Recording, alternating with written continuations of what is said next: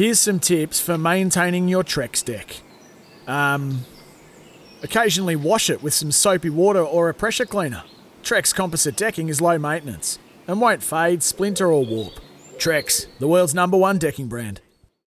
Welcome back to the Captain's Run. Julian De Stoop filling in for Kane Cornes, who's having a couple of weeks off after a big footy season and a big trade period. Now, big day in the States yesterday, NBA draft day, and uh, big day for Australia as well on a couple of fronts. So let's catch up with Olgun Uluc from ESPN, uh, one of the great uh, basketball writers in this country. Olgun, uh, thanks so much for your time. Let's start uh, with Josh Green, picked up at number 18 by the Dallas Mavericks. Uh, listening to one of his former coaches on with breakfast this morning, he believes that's a great fit for Josh. Just tell us about that move for him and uh, what sort of player he is.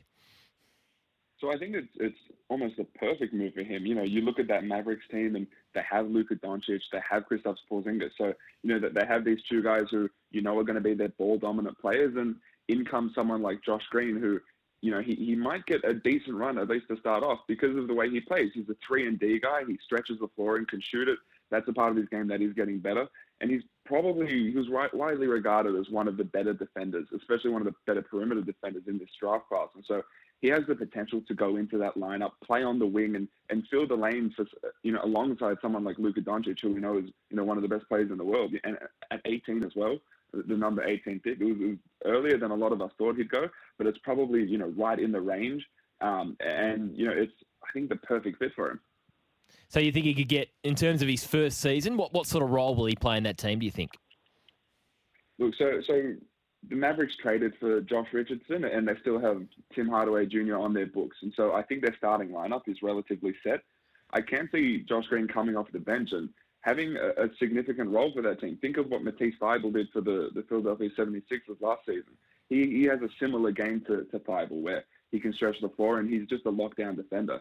Um, and so, you know, I think we'll see Josh be, you know, an energy guy off the bench for that team. And I wouldn't be surprised if he if he gets to those games where he plays 15 minutes because of his ability to guard.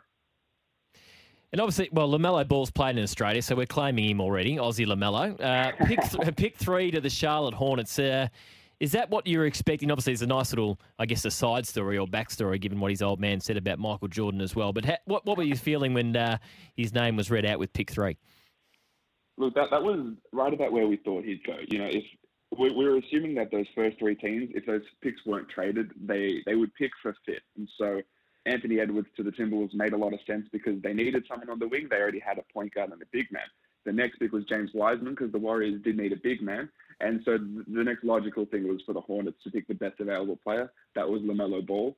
As far as his fit on that team, you know, he'll go in and I fully expect that that coaching staff to put the ball in his hands and sort of just let him run with it, right? They have Terry Rozier and they have Devonte Graham, both really solid players, but I I think if you're gonna go all in on a player and focus on your next few years, you'd rather go all in on someone with like LaMelo Ball who has such a high ceiling. He can pass the ball really incredibly.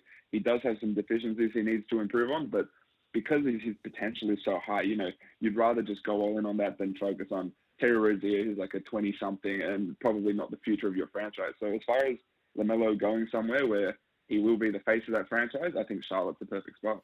You mentioned the high ceiling there. So I guess it's a bit of an obvious question. I mean, he's gone pick three in the NBA draft, and there was talk he could go pick one. But but how good can LaMelo be? So you know, think of what he did in the NBL. He averaged 17, 7, and 7 around that sort of range, which is really incredible to do in the NBL, which is maybe a top five league in the world, right? So he's proven himself to an extent against pros. When you look at his frame, he's you know six foot seven, a, a really solid athlete. He passes the ball really well, um, and then when you think of the potential in that ceiling, you look at his deficiencies, and so he wasn't a great shooter when he was here. He never demonstrated that, and he also wasn't a good defender. And so, when you look at potential, a lot of scouts will look at does he have the potential to be a good defender? Well, his frame and his athleticism would lead you to believe that maybe he does. Um, he has demonstrated, you know, the you know to be able to shoot the ball in a streaky fashion. He's very much a streaky shooter. So, can they, like the Pelicans did with Lonzo, sort of tighten up that shot and make him more consistent from downtown? It's very possible. And so, when you when you talk about ceiling, that's what you're doing. You're, you're refining those sorts of parts parts of his game. And because he's a, he's a big point guard, you know, he's a guy who you can put the ball in his hands and he can go out there and make mistakes and, and that means that he can learn from those mistakes and get better. And I think that's what Michael Jordan and the Hornets are sort of hoping for. RJ Hampton was another player we saw in the NBL playing for New Zealand. Were you a bit surprised he slid down to pick 24? I was surprised he slipped that low. You know, his range was always interesting. It was maybe between 10 and 20 in my mind going in. Um, but it, it, was it was a weird draft too. You know, a lot of those picks in the 20s were being traded or at least being shopped.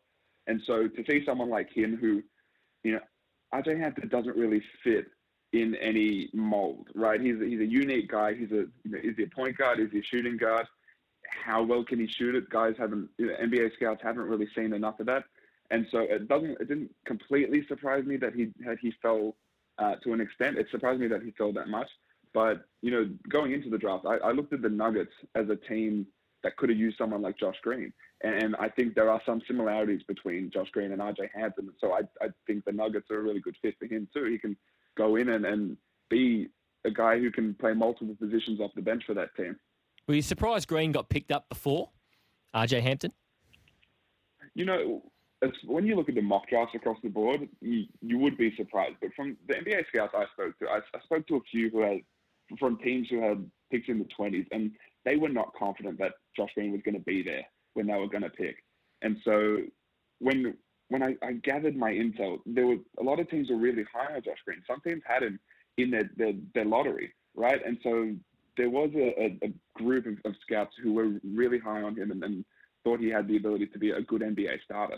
And so, uh, am I surprised based on you know the, the public perception of mock drafts and whatnot? Sure, but from speaking to people, I'm I'm not completely you know startled by it. You know, it, it does make sense. There's a, there's some reasoning there. Obviously, it's great for the NBL to have LaMelo and RJ Hampton playing this season, and there's just take us through what this means for the league. And obviously, we're going to see a few others uh, in the competition next season as well that are uh, coming over from the US. I think it's it's it's awesome for the league because when it was happening, you know, it was the adjacent effect that it had, right? It was just it was the fact that when LaMelo Ball played against the Southeast Melbourne Phoenix, the NBA scouts who were watching LaMelo Ball also get a good look at Mitch Creek, right? And it was that sort of you know flow over effect that was really the, the value in this league. Um, put us, and, and that's just putting aside the fact that crowd numbers were up and um, you know the online streaming numbers were also you know really incredible. When it comes to this season and what it means for the guys this year, I think immediately someone like Josh Giddey, who is out of Melbourne. He's playing. He's going to play for the Adelaide 36ers. Had some really good hitouts in the 36ers preseason games. And if you're looking at him as a potential comparison with LaMelo, you know their games aren't too dissimilar. You look at what LaMelo did in the NBL, and and he was able to become the top three pick. If Josh Giddey can do something relatively similar to LaMelo Ball, and Josh Giddey is you know a better defender and and a, a bigger guy, he's six foot eight then you think if, if LaMelo can do that and be the number three pick, if Josh Giddey does something close to it, what pick can he be? So I think having that context there is really important for NBA teams to look at. Uh, is it right uh, the Warriors, one of their second round picks, Justinian Jessup, will be playing in Australia next season? That's true. So I spoke to a source late last night who said that just Justinian was in quarantine when he heard the news, obviously, that he was going to be drafted by the Golden State Warriors and, I, and I'm told that he will remain in Australia. He's, he's signed with the NBL's Hawks.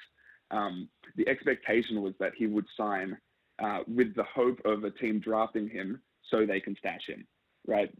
Teams draft and stash all the time, and so that was almost a valuable part of you know his recruitment, where a team knows that they can sign him, and he's already stashed somewhere pretty reliable, which is the Hawks. And so the, the expectation, and it's, it's what Justinian is going through now, is he will remain stashed for the Hawks. And so I, if you're in Wollongong, don't don't worry. He got drafted by the Warriors, but he will be playing for you guys. And just a couple of the Australians that nominated yesterday that didn't get drafted. One of those was Sam Froling. What does that mean for them? What, what's next for them? So basically, they go back to just being really good pros. And so Sam Froling is one of them. He plays for the Hawks as well. Kouat Noi was another. He plays for the Cairns Taipans. And so they didn't get drafted. It's not the end of the world. You know, they can still, let's say next year, they can try the summer league circuit, right? They can still go into the G League if they want, if they want to be closer to the NBA. You know, NBA scouts who, who were looking at them, they're still looking at those guys. Just because a guy doesn't get drafted, that doesn't mean the NBA dream is over. You know, we, we've seen, you know, players like Joe Ingles do that sort of thing. Aaron Baynes didn't get drafted. He he went to the NBA out of Europe, and so that's what these guys are going to do. Just continue like continually forge a, a pro career, prove themselves, and then try to try to get in there as a free agent. And just finally, before we let you go, do you do you put a line through the Golden State State Warriors now, given the injury to Klay Thompson, the seriousness of that injury? Does that does that rule them out from being a contender? It's it's it's really early to say, but it probably does rule them out from being a title contender.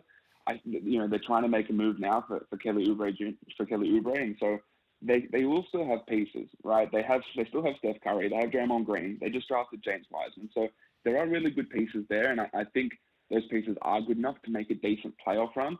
Um, without Klay, though, you know, arguably, you know, one of the best shooters of all time and a really good two-way shooting guy. It, it's really tough to see them going all the way. It's it's really unfortunate, but that's just the reality now.